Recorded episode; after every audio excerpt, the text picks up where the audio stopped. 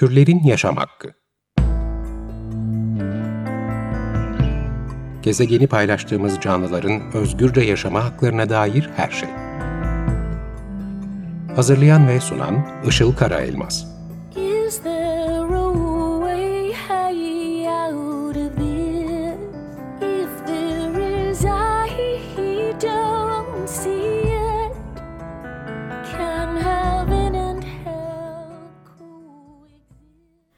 Merhabalar, 94.9 Açık Radyo'da Türlerin Yaşam Hakkı programı başladı.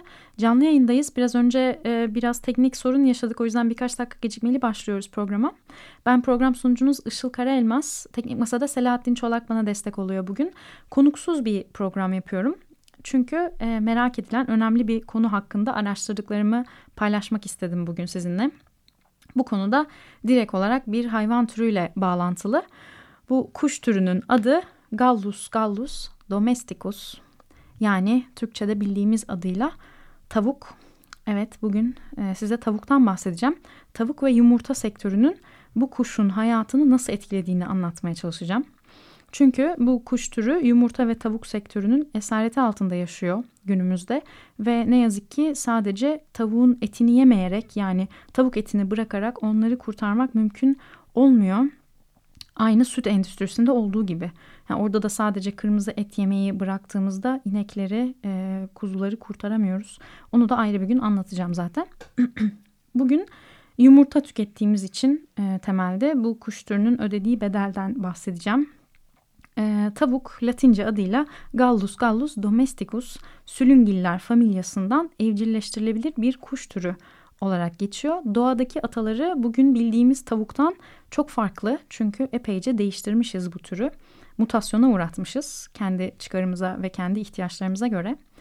Hindistan'da Asya'nın güneydoğusundaki vahşi kırmızı Hint kuşundan geliyor tavuk. Onun da latince adı zaten Gallus gallus. Yani evcilleştirilmiş hali domesticus eklendiğinde bizim bildiğimiz tavuk oluyor. Ee, bu kuşlar doğaları itibariyle insandan çok çekinmelerine, kaçmalarına rağmen 7-8 bin yıl kadar önce Hindistan'da evcilleştiriliyorlar ve çiftliklerde yetiştirilmeye başlanıyorlar. Normalde ömürleri 7-8 yıldan 10 yıla kadar uzayabiliyor. Ama tabii yumurta üretimi için beslenen tavuklar e, endüstride esir olanlar sadece 6 hafta yani 42 gün yaşayabiliyorlar. Organik üretim yaptığı söylenen bazı yerlerde ise ortalama 80 gün yaşam süreleri var. Tabii bu süre maksimum verimlilik alabilmek için hesaplanan bir süre.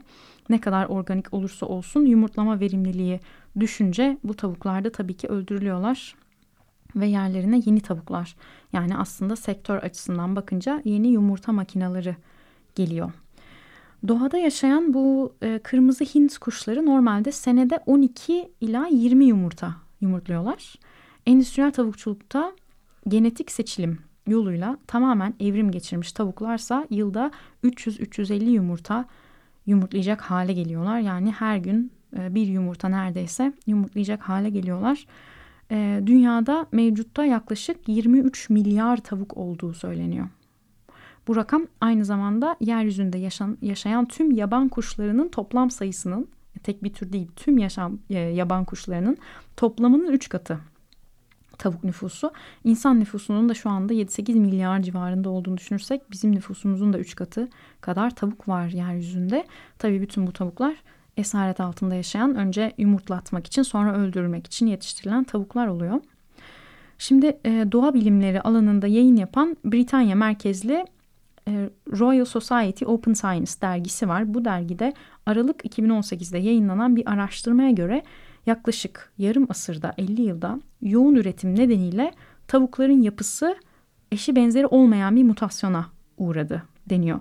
Diken'de çıktı bu araştırmayla ilgili bir haber oradan okuyorum. Britanyalı bilim insanlarının araştırmasına göre endüstrileşmenin etkisiyle tavuklar milyon senelik evrimi 60 yılda geçirdi. Araştırma için son 2000 yıla ait veriler çerçevesinde evcilleştirilmiş tavuklar vahşi tavuk ve kırmızı Hint kuşu denilen tavuk türüyle mukayese edildi. Araştırma aslen Güneydoğu Asya'ya ait ve 8 bin yıl önce evcil hale getirilen tavuğun 1950'lerden itibaren artan büyüme hızıyla yeni bir tür haline geldiğine işaret ediyor. Tavuğun 19. yüzyıldan itibaren irileştiği ve 50'lerden sonra benzersiz bir evrim geçirdiği ortaya çıktı deniyor araştırmada. Bir de görseli var. Görselde 1957 yılındaki tavuğun gelişimiyle 2005 yılındaki e, tavuğun gelişimi kiloları karşılaştırılıyor. İlk 4 haftanın sonunda 1957 yılında bir civciv 316 gram gelirken 2005 yılında tam 1400 grama çıkmış durumda. Yani 5 katı neredeyse. Ve 8 haftanın sonunda yine 60 yıl önceki tavuk e, sadece 900 gramken 2005 yılında 4200 yani 4 kilo 200 gram oluyor. Yine neredeyse 5 katına denk geliyor. Tabii bunun amacı ne? Tavuğu mümkün olduğu kadar kısa sürede kesilecek hale getirmek, daha fazla et alabilmek için yapılıyor bu. Hayatları boyunca kafeste tutuluyorlar. Antibiyotiklerle şişirildikleri için tabii kemikleri de o ağırlığı kaldıracak kadar gelişemiyor. Ve hareketsizlikten de zayıf kaldıkları için dokunulduğunda kırılacak durumda oluyor. E, kafesten çıkarıldıklarında, tutulduklarında kemikleri kolayca kırılabiliyormuş. Alınıp işte mezbahaya götürülürken tabii çok hassas bir şekilde kucaklanmadıklarını tahmin edebilirsiniz. Bayağı hoyratça tutularak, fırlatıp atılarak hatta götürülüyorlar ve e, o sırada kemikleri kırılıyor. Ve hatta bu tavuklar fabrika çiftliklerinden kurtarılamıyorlarmış bile. Çünkü başka sağlık problemleri de yaşıyorlar. Aşırı şişmanlıktan kafesten çıktıktan sonra en fazla bir ay içinde zaten kalp veya solunum sorunları sebebiyle ölüyorlar. E, Deutsche Welle Türkçe kanalında YouTube'da geçen hafta yayınlanan bir video vardı. Burada Polonya'daki endüstriyel tavukçuluğun nasıl yapıldığını anlatıyor, gösteriyor. E, çünkü Polonya Avrupa'nın en büyük tavuk üreticisi. Burada üretilen tavukların doğdukları günden itibaren güneş ışığı bile görmeden dev hangar gibi yerlerde neon ışıklar altında ve on binlercesiyle birlikte yaşadıklarını görüyoruz. E, istisnasız hepsinin böyle yer yer tüyleri dökülmüş pembe derileri gözüküyor. Zaten sağlıklı olmadıklarını bir bakışta anlıyorsunuz ama orada çalışanlar gayet sağlıklı iyi olduklarını falan iddia ediyorlar. E, videoda bir hayvan hakları aktivisti şöyle söylüyor tavukların büyüme hızını e, anlatabilmek için. 5 yaşında bir çocuğun 150 kilo gelmesi gibi bir şey diyor. Yani hem verilen antibiyotiklerden hem de metabolizmalarının değiştirilmesinden ötürü çok kısa sürede aşırı kilo alıyorlar. E, işin bir de başka boyutu var. Tavuk üretimi e, meselesinde döllenen yumurtalardan tabii çıkacak civcivler doğal olarak dişi de olabiliyor, erkek de olabiliyor. Yarı yarıya ihtimal var. Ama bu endüstrinin sadece dişilere ihtiyacı var. Çünkü horozların hiçbir maddi getirisi yok. Yumurtlayamıyorlar da etleri de kar getirmiyor. Peki bu yumurtadan çıkan erkek civcivlere ne oluyor? Ne yazık ki daha doğar doğmaz korkunç bir şekilde öldürülüyorlar. Türkiye dahil dünyanın her yerindeki tavuk üretim merkezlerinde yapılıyor bu. Erkek civcivler doğar doğmaz ayrıştırılıyorlar, üretim bantlarına atılıyorlar ve o bantlardan da büyük öğütücülere canlıyken atılarak, parçalanarak öldürülüyorlar veya da torbalara doldurulup boğularak da öldürülebiliyorlar.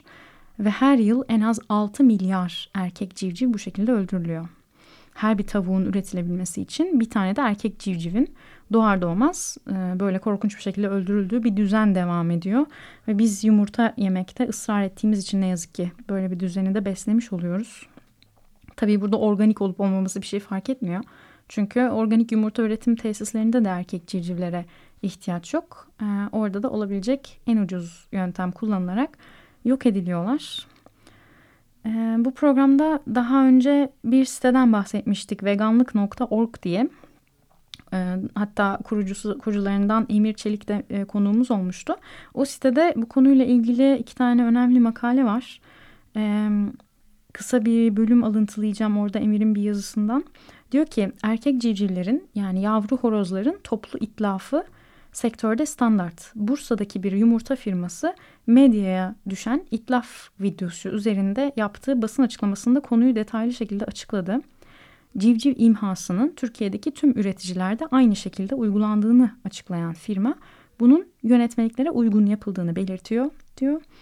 Gıda Tarım ve Hayvancılık Bakanlığı yetkililerince o zamanki imha tesisi önündeki e, kayıtlı uygulamalarda erkek civcivler varillerde biriktirilerek imhaya sevk ediliyor.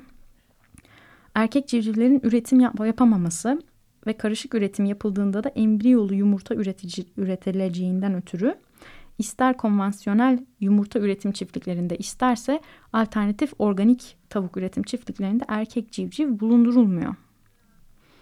Ve söz konusu tavuk ırklarının erkekleri et üretimi amacıyla yetiştirilemeyecek kadar az verimli olmasından ötürü üretim çiftliklerine sevk edilemez ve kanuni olarak kuluçkahane artığı olarak görülür.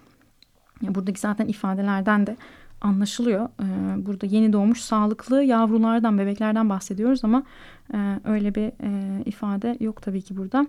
Erkek civcivler artık olarak ayrılıyor. Variller içinde taze hava girişi kapatılır ve ölümü sağlanır deniyor. Firmanın açıklamasında da civcivlerin hava girişi kapatılınca oluşan karbondioksitle bayıltılarak acısız ölümü sağlanmakta olduğu söyleniyor. Türkçesi yani havasızlıktan boğularak ölüme terk ediliyor milyonlarca civciv. Hani nasıl acısız olabiliyor? Ee, Emir de zaten öyle devam etmiş. Bu tür uygulamalarda hayvanlar acı çekerek havasızlıktan boğularak ölüyorlar. Çöp bidonlarına üst üste atılan hayvanların henüz poşetlerin ağzı kapatılmadan ezilerek can vermeye başladıkları da ayrı bir konu demiş. Yani yumurtacılık sektörü içindeki hayvanlar kesinlikle duyarlı, duygulu canlılar olarak görülmüyorlar.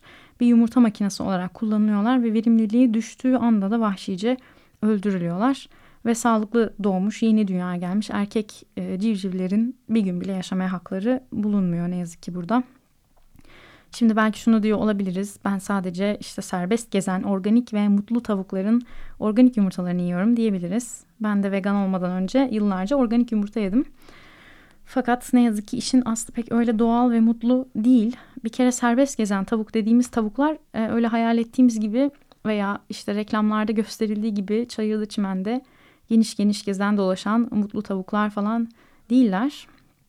Ee, organik olması için kafeslere tıkmak yasak. Orası doğru. Ee, ve bu nedenle de hangar gibi kapalı yerlerde neon ışıklarla aydınlatılmış kapalı alanlarda binlercesi bir arada besleniyorlar. Tarım ve Orman Bakanlığı'nın yayınladığı organik tavukçuluk kurallarına göre bir metrekarede tam 10 tane tavuk bulunabiliyormuş. Bir metrekareye sığan 10 tavuk nasıl gezebilir onu çok anlamadım. Ee, tabii bu ölçüler organik tavukçulukta böyle. Yani bir de bunun organik olmayanı var. Endüstriyel tavukçulukta daha vahim. Bunu da Greenpeace'in bir raporu var 2016 tarihli. Ee, Dünyayı Tüketmek Kümes Hayvancılığı Odağı'nda Endüstriyel Hayvancılık Sektörü adında bir rapor. Orada diyor ki bir metrekarede tam 18 tavuk tutuluyor ve hiç güneşi görmeden yaşıyorlar. Yani bir metrekarede 18 tavuk ayakları yere basabiliyor mu acaba bu ölçülerde Onu bilmiyorum. Şimdi tabii biraz tatsız bir program oluyor. Buralarda normalde bir müzik arası vermeyi planlamıştım ama veremiyorum çünkü e, vaktimiz yok şu anda yaşadığımız teknik sorundan ötürü. E, o yüzden müzik arasını haftaya bırakarak e, programa devam edeceğim. Şimdiye kadar e, tavukların 60 yılda, son 60 yılda nasıl evrimleştiğini, sadece 6 haftada normalin 5 katı kadar şişmanlatıldığını ve dünyada milyarlarca erkek civcivin doğar doğmaz öldürüldüğünden bahsettim. Metrekarede 18 tavuğa kadar sıkış tıkış tutulduklarından bahsettim. Şimdi kendi doğal ortamlarında yaşayabilselerdi bu kuşlar acaba neler yaşayacaklardı, neler yapacaklardı tanımıyoruz çünkü bu kuşları biz tavuk dediğimizde aklımıza yemeği geliyor ne yazık ki. E, fakat bu kuşların e, doğal ortamlarında nasıl yaşayacaklarını bir yerden okumak istiyorum. Bir alıntı var e, bir kitaptan Türkçe'ye tabağındaki yüz diye çevrilen kitap gıda hakkındaki gerçekler adıyla çevrilen müthiş bir kitap. Yazarı Jeffrey Musef Mason ve e, çevirisini de Zülal Kalkandelen yapmıştı kitabın. Oradan alıntılayacağım. Normal bir vahşi tavuk yılda sadece 20 kez yumurtlarken bugün yumurtlaması için yetiştirilip tutsak edilenler 260 ya da daha fazla yumurta bırakır. Kuluçkaya yatan tavuk hassas bir kuştur. Genetik kalıtımını sürdürecek bu yumurtaları civcive dönüştürmek onun işidir, varlık nedenidir. O nedenle bu yumurtalara hiçbir zarar gelmediğini, örneğin onları yemek isteyen bir yılan olabilir, görmek zorundadır. Sonrasında civcivlerin tavuk olmayı öğrendiğinden emin olmalıdır. Vücut sıcaklıklarını düzenlemek için tüylerindeki tozları temizlemeyi, tüylerini çöp ve parazitlerden arındırmayı bilmelidirler. Kanatlarını güneşte nasıl açacaklarını onlara göstermek gereklidir. Tavuk onlara bir sıvıyı nasıl içeceklerini öğretir. en iyi yiyeceği nerede bulabileceklerini göstermek için onları yanına çağırır. Bambu tohumu ve yaprakların altında gizlenen böcekleri ararlar. Yüzeyden derine doğru gagalayıp eşeleme güdüsünün nedeni de budur. Bütün bu süreçte tavuk karmaşık sesler çıkarıp yavrularını avcı hayvanların tehlikesinden korumak için uyarır. Yerdeki ve havadaki yırtıcılar için farklı sesler çıkarır. Hatta avcı hayvanın bizlerin yani yaklaştığını bildirmek için özel bir ses de çıkarabilir. Annelik şefkati ve eğitim süreci haftalarca sürer ve kurulan bağlar bir ömür boyu devam edebilir diyor. Tabii kafes tavuklarının veya bu endüstrideki tavukların bu tür bir hayata hiç yaklaşmadığını söylemeye gerek var mı diyerek devam ediyor. Ee, çok önemli bir mesele daha var tavukların yaşadıkları. Ben de bu konuyu araştırmadan önce bilmiyordum. Neredeyse tüm tavuk üretim merkezlerinde uygulanan bir şeymiş bu. Ee, henüz civcivken daha bu hayvanların gagalarının büyük bir kısmı kesiliyor. Dünyada da Türkiye'de de organik tavukçulukta da aynı uygulama var. Ee, ve öyle tırnak keser gibi değil. Kızgın bir bıçakla, makinalarla kesiliyor hayvanların gagaları. Gaga kesimi makinesi diye aratırsanız da zaten çıkıyor internette. Ee, yine veganlık.org'da Nesibe Uysal'ın bu sefer yazısından alıntılıyorum. Gagasızlaştırma denen bu işlem yani kuşun gagasının kemik, kıkırdak ve yumuşak dokusunun kısmi olarak kesilmesi o kadar acı vericidir ki bazı kuşlar şoktan o anda ölebiliyor. Yeme ve içmeden aciz olan diğerleri ise açlıktan susuzluktan yavaşça ölüyor. Hayatta kalanlar şekli bozulmuş gagaları için ampute edilmiş bir uzvun acısı gibi hayatları boyunca süren kronik acılara katlanmak zorunda kalıyor diyor. Yani tavukların bu sektörde yaşadıklarını hangi sebeple nasıl meşrulaştırabiliriz, normalleştirebiliriz bilmiyorum. Ee, tabii tavukçuluğun diğer bir boyutu da doğaya ve dünyaya olan etkisi. Ee, Greenpeace'in 2016 raporunda gene şu bilgi var. Bir tavuk bir kilo alabilsin diye atmosfere 2.35 kilogram karbondioksit salınıyormuş. Ve 4 ton da su harcanıyormuş bir kilo alabilsin diye. Ee, ve tabii dünyadaki sera gazı salınımının da %18'i hayvancılık bu bilgiyi sık sık tekrarlıyoruz. Hayvancılıktan ötürü e, oluyor sera gazı salınımlarının %18'i. %8'i ise tavukçuluktan kaynaklanıyormuş. Şimdi son olarak e, kapatacağız. Benim uzmanlık alanım olmamakla birlikte yumurta işinin sağlık boyutuna kısaca değineceğim.